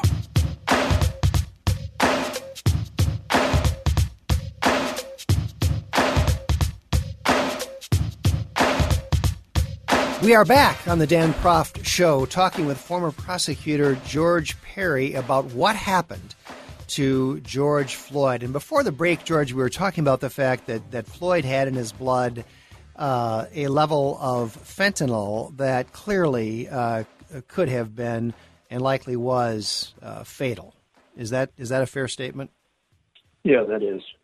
That's that's what he had.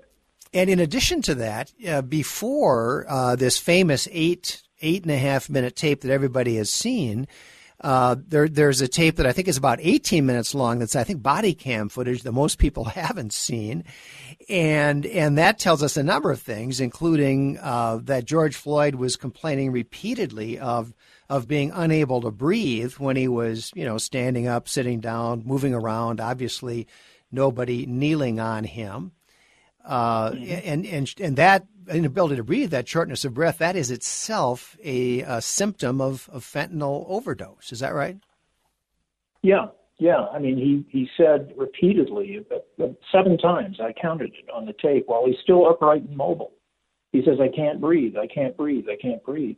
And uh, look, the, we're talking, we've been talking so far about the, the cause of death uh, these officers have been charged with murder, which means the prosecution has to prove beyond a reasonable doubt that they acted with an intent to cause harm to Mr. Floyd, to cause his death. But if you look at the treatment that these officers afforded to Mr. Floyd, uh, they were any, I mean, they were actually quite considerate of his condition when they're trying to get him into the police squad car, this is well before he winds up on the ground, and he's shouting, you know, I can't breathe, I can't breathe. He was also saying things like, I'm claustrophobic, don't put me in this car. I can't, I won't, you know, I'll die in here, man. And he's expressing this ideation that he's, he's going to die and that he's scared, which, by the way, is classic for excited delirium. So when the police are trying to get him into the squad car, just look at how they handled that situation. He's saying he's claustrophobic and he doesn't want to be in the squad car. They didn't hit him over the head with a nightstick. They didn't punch him, slap him. They didn't use mace on him. They didn't use a taser on him. Instead, they're saying things like, well, okay, you're claustrophobic, uh, or he says, I'm claustrophobic. And the response is, well, we'll roll the window down on the car if you'll just put your, your feet in. And at one point, I believe it's Officer Lane says, we'll turn the air conditioning on in the car. I mean, these are not brutal police officers setting out to harm this individual. But that's the manner in which they they handled the situation, and at no time were blows struck or were, was any injury inflicted on him. As a matter of fact, the autopsy report said that they found no life-threatening injuries when they did the autopsy of Mr. Floyd. So, well, the autopsy also documents. Uh, you correct me if I'm wrong here, George, but I'm pretty sure yeah. the autopsy says that they found no damage in the neck or throat area. Right, right. They found no no injury to the to the uh, structures of the neck. Uh, now, the reautopsy that was done by my old friend uh, Michael Baden, the former uh, medical examiner of the city of New York. I mean, I've known Dr. Baden for 40 years. I've used him as, as a witness, expert witness in a number of my cases. They claim that they found on the left side of uh, Floyd's neck uh, abrasions on the skin, indicating to them that the kneeling on the right side of Floyd's neck uh, was done with such pressure that uh, that impeded the flow of blood-borne oxygen to Floyd's brain. But when I look at that, number one, if you if you look at the if you look at the tape closely, there are three times at least when Mr. Floyd is on the ground. And by the way, he winds up on the ground because he says over and over again, I want to lay down, I want to lay down, I want to lay down, I'm going down, I'm going down. This is why we're trying to get him into the squad car. So they they give up trying to get him into the squad car and they bring him out and they put him on the ground because that's where he wants to be.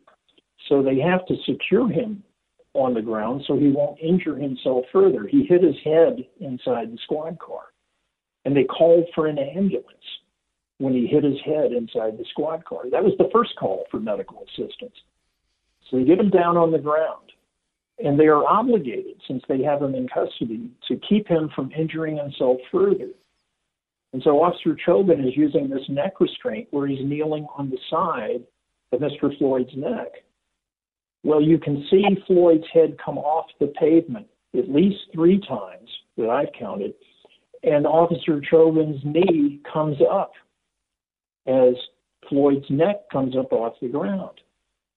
If Chauvin was kneeling on Floyd's neck with sufficient force to shut down the flow of blood through both carotid arteries, because you have the carotid artery on each side of your neck.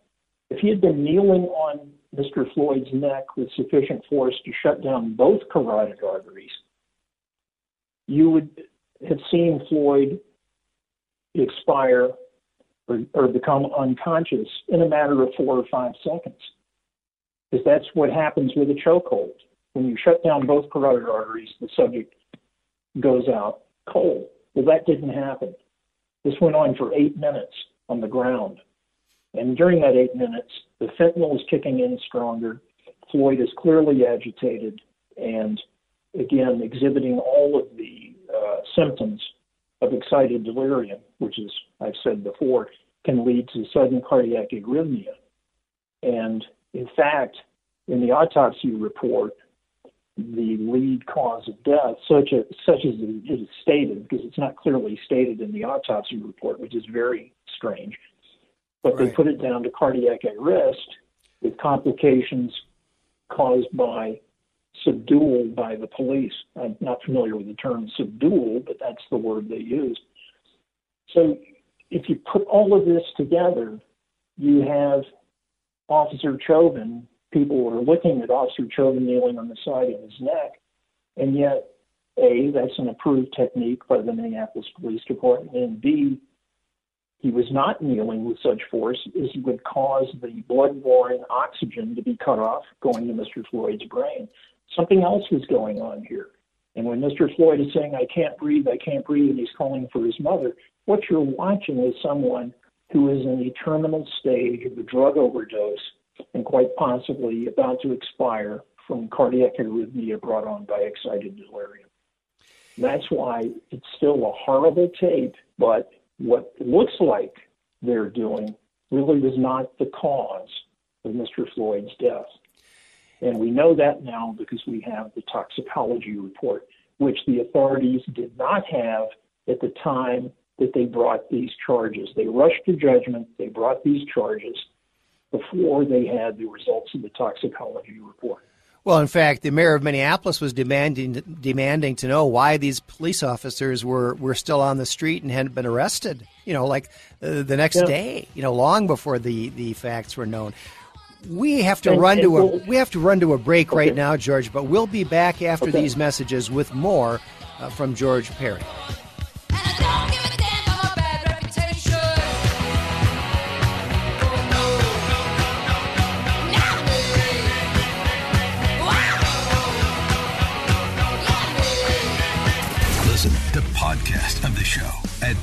danproftshow.com.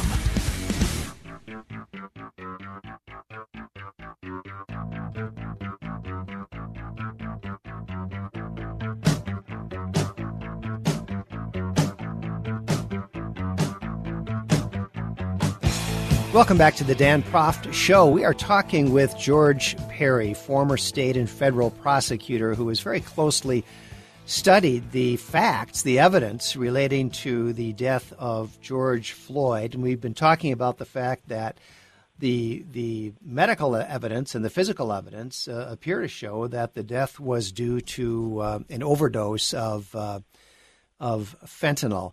And so, George Parry, uh, it's it's a little bit ironic because I think this the whole hysteria that's that's spun out over the death of George Floyd really has uh, grows out of the fact that so many people have seen this eight and a half minute tape, but very few have seen the 18 minutes that came before. And so people saw George Floyd lying on the street and didn't understand why. What's he doing on the street? He's being cruelly treated. But we know now that he wanted to be on the street. The police officers just wanted him to sit in the back seat of the squad car until the ambulance came, but he wouldn't do it. And so they're accommodating yeah. his wishes. And people think yeah. that they're seeing a man die from having a police officer kneel on his neck, but the toxicology suggests that what they're seeing is one of many thousands of Americans who sadly have died from opioid overdoses. Well, yeah, and keep in mind that this whole narrative that the police sadistically and slowly murdered George Floyd, number one, to, to accept that theory, you would have to believe that the police, against their own self interest, carried out this killing in broad daylight in front of civilian witnesses who had cell phone cameras and who were recording the event. And the police were wearing body worn cameras that were also recording the event. And presume, again, going to the murder theory, that while they were in the act of killing their victim, they twice called for an ambulance to come to the scene to render medical care to their intended victim. I mean, the, the whole murder theory makes no sense whatsoever. You just have to apply common sense once you have the facts. I mean, they, the first call for an ambulance came when he when he hit his head inside the squad car and he suffered a minor cut, and so they okay they called for an ambulance. But then when he's on the ground and he's clearly deteriorating while he's on the ground, they placed another call for an ambulance to step it up to get there sooner because they were concerned about this guy. And not only that, when the ambulance got there, the police immediately jumped up, put Mr. Floyd in the ambulance, and one of the officers, Officer Lane, got in the ambulance and performed CPR on Mr. Floyd to help out the EMTs in the ambulance. He did CPR on Mr. Floyd all the way to the hospital.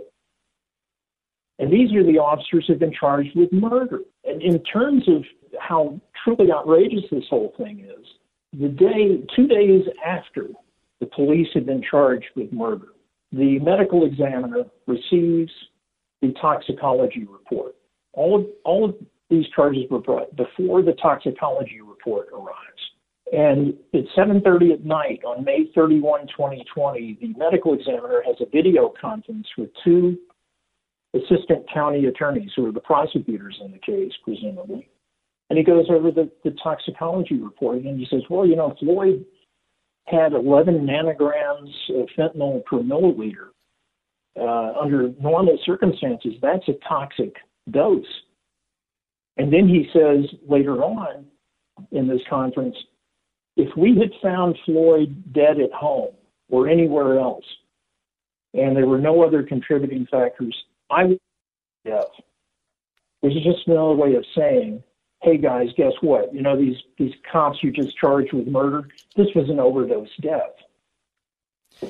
So George now, Parry, we have just one minute to go before the before yeah. the hard break here, and I'll have to let you go. But as a former okay. prosecutor, the last question I've got is: Are they going to be able to get a conviction of these four police officers?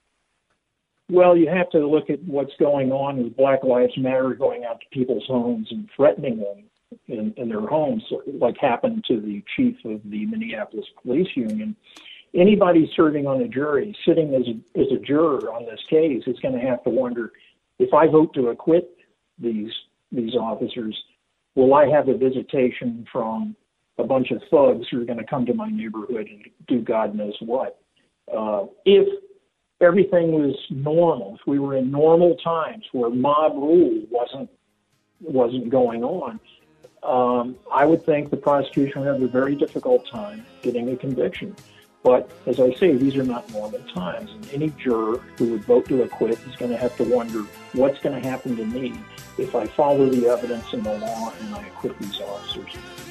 George Parry, thank you very much for being with us on the Dan Proft Show. We're going to go to a break and be right back.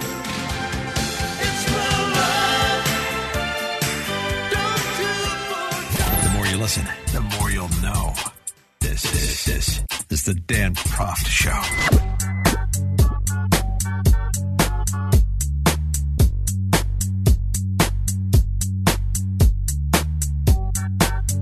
Welcome back to the Dan Proft Show.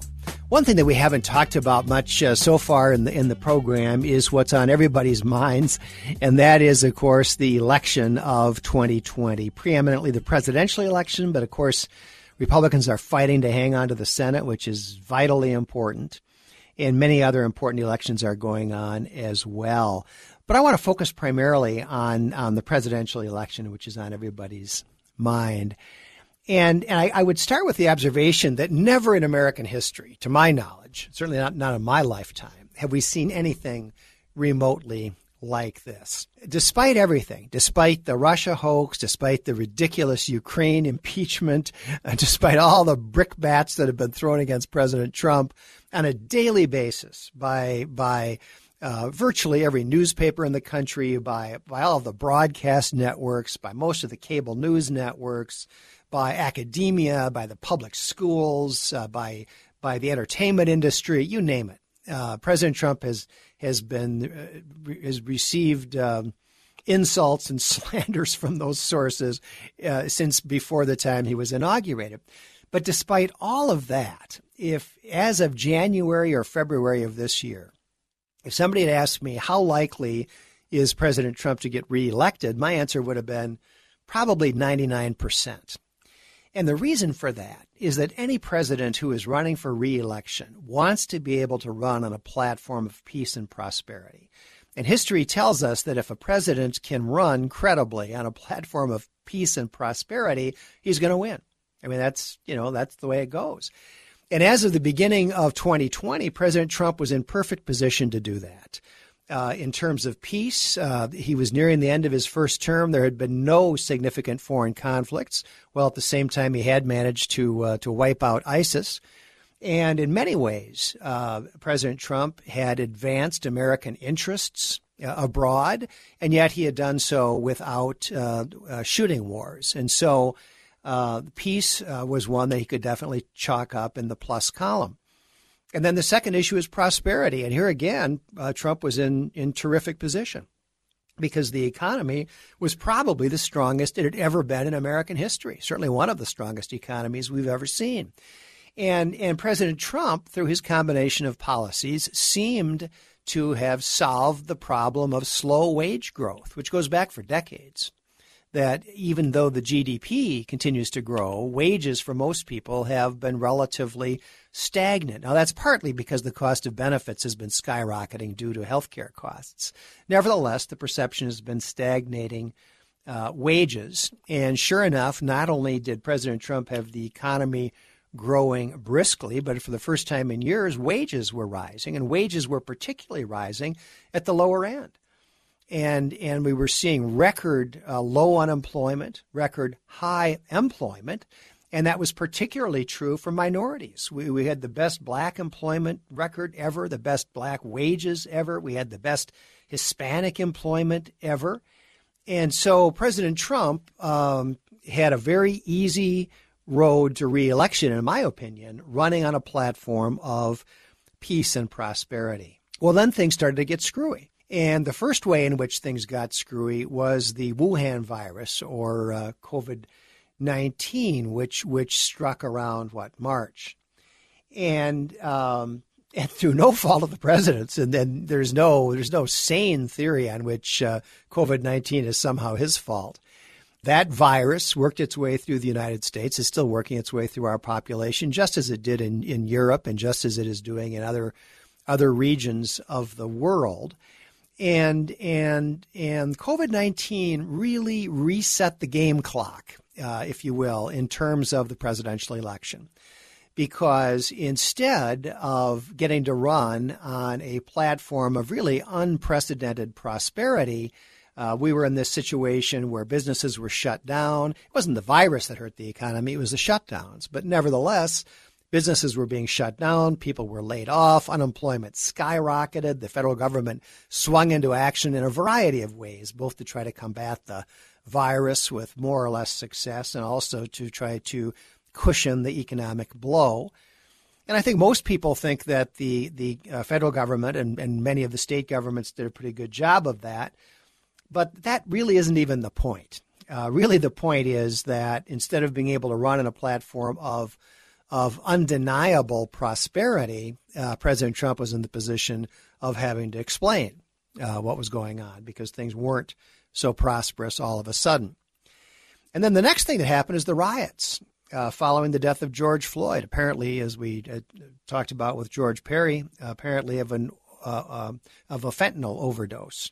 But nevertheless, those riots have spread across the country, driven by Antifa and Black Lives Matter. And uh, cities, including Minneapolis here in my home state of Minnesota, have gone up in flames. There's been rioting, looting, arson. And so now all of a sudden, um, the peace half of Trump's reelection plank is also in doubt. Do we really have peace in America with all the rioting and looting and arson? that are going on. And so, in, in my opinion, these events of the last year have totally reshuffled the deck and have put the Democrats back into a game which they seem to be entirely out of. At this point, I'm still fairly confident that Trump is going to win. We're seeing the polls uh, shifting in his direction inexorably, slowly but surely. And and I think that Trump is going to win, although I'd I'd put the percentage at more like sixty percent rather than ninety nine percent, like I would have in in January. And I think the reason has a lot to do with Joe Biden. In 2016, I was one of a handful of pundits that actually predicted that Trump was going to win. And I, I made that prediction not because I fully understood Trump's appeal to a lot of voters. I understand it now, but I didn't I didn't really get it then. But I predicted that he was going to win because he was running against Hillary Clinton. And I, I thought Hillary Clinton was an unbelievably bad candidate who was never going to get elected president. And that turned out to be right. Well, four years later, uh, Donald Trump is running against Joe Biden, possibly the only worse uh, potential opponent than Hillary Clinton. And I think people around the country are starting to see Joe Biden in action. uh, starting to hear him try to answer questions, trying to starting to observe him as he comes out of his basement and slowly, reluctantly begins to campaign. And I think it's pretty obvious to most people that Joe Biden is not mentally or physically up to the rigors of the presidency, and that's putting it frankly pretty kindly. So, that, as I see it, is the state of the 2020 presidential race.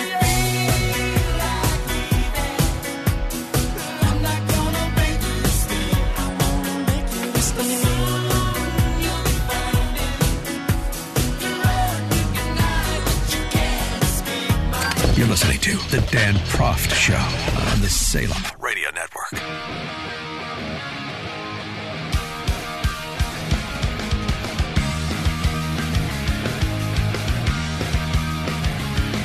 We've come to the end of the Dan Proft show for tonight. I'm John Hinderaker from Powerline. It's been a great pleasure filling in for Dan. We've talked about a lot of interesting things, and we've got two more shows. I've got two more shows coming up this week uh, one on Thursday and one on Friday. We're getting some terrific uh, guests lined up. And by the way, Dan's uh, bookers are the best I've ever worked with in, in radio in that regard. And we'll have some really interesting guests, but what I'm particularly excited about, we're going to have on, on Thursday. He's a guy I've never spoken with. His name is Ricky Rebel. I don't think that's probably the name his mother gave him, but the name he goes by is Ricky Rebel.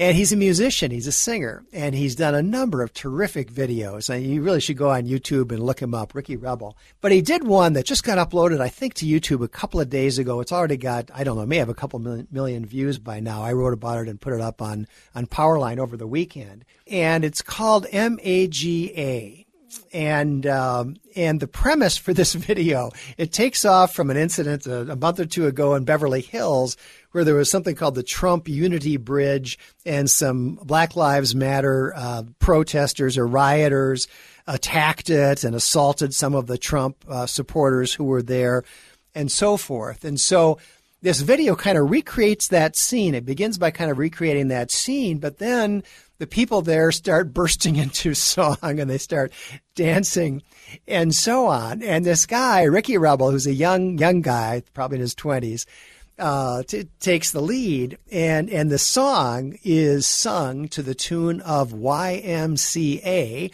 Only it's M A G A, Make America Great Again, and it is beautifully, beautifully well done uh, by Ricky Rebel, by Joy Villa, by a group called the Deplorable Singers, uh, singing singing backup.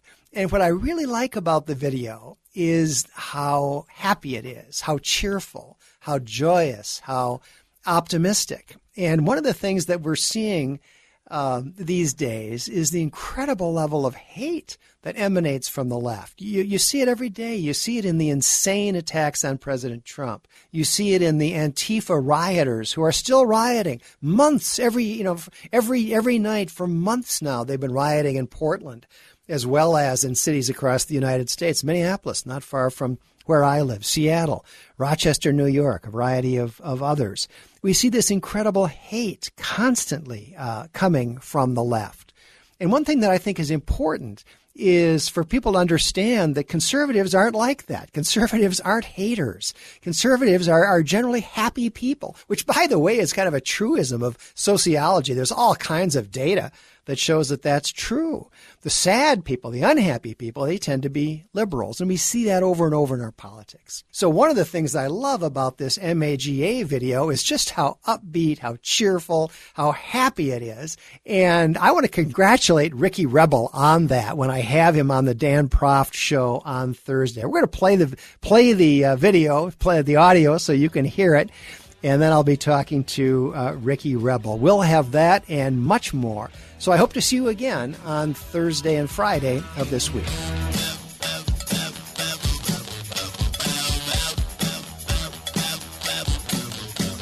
This is the Dan Proft Show.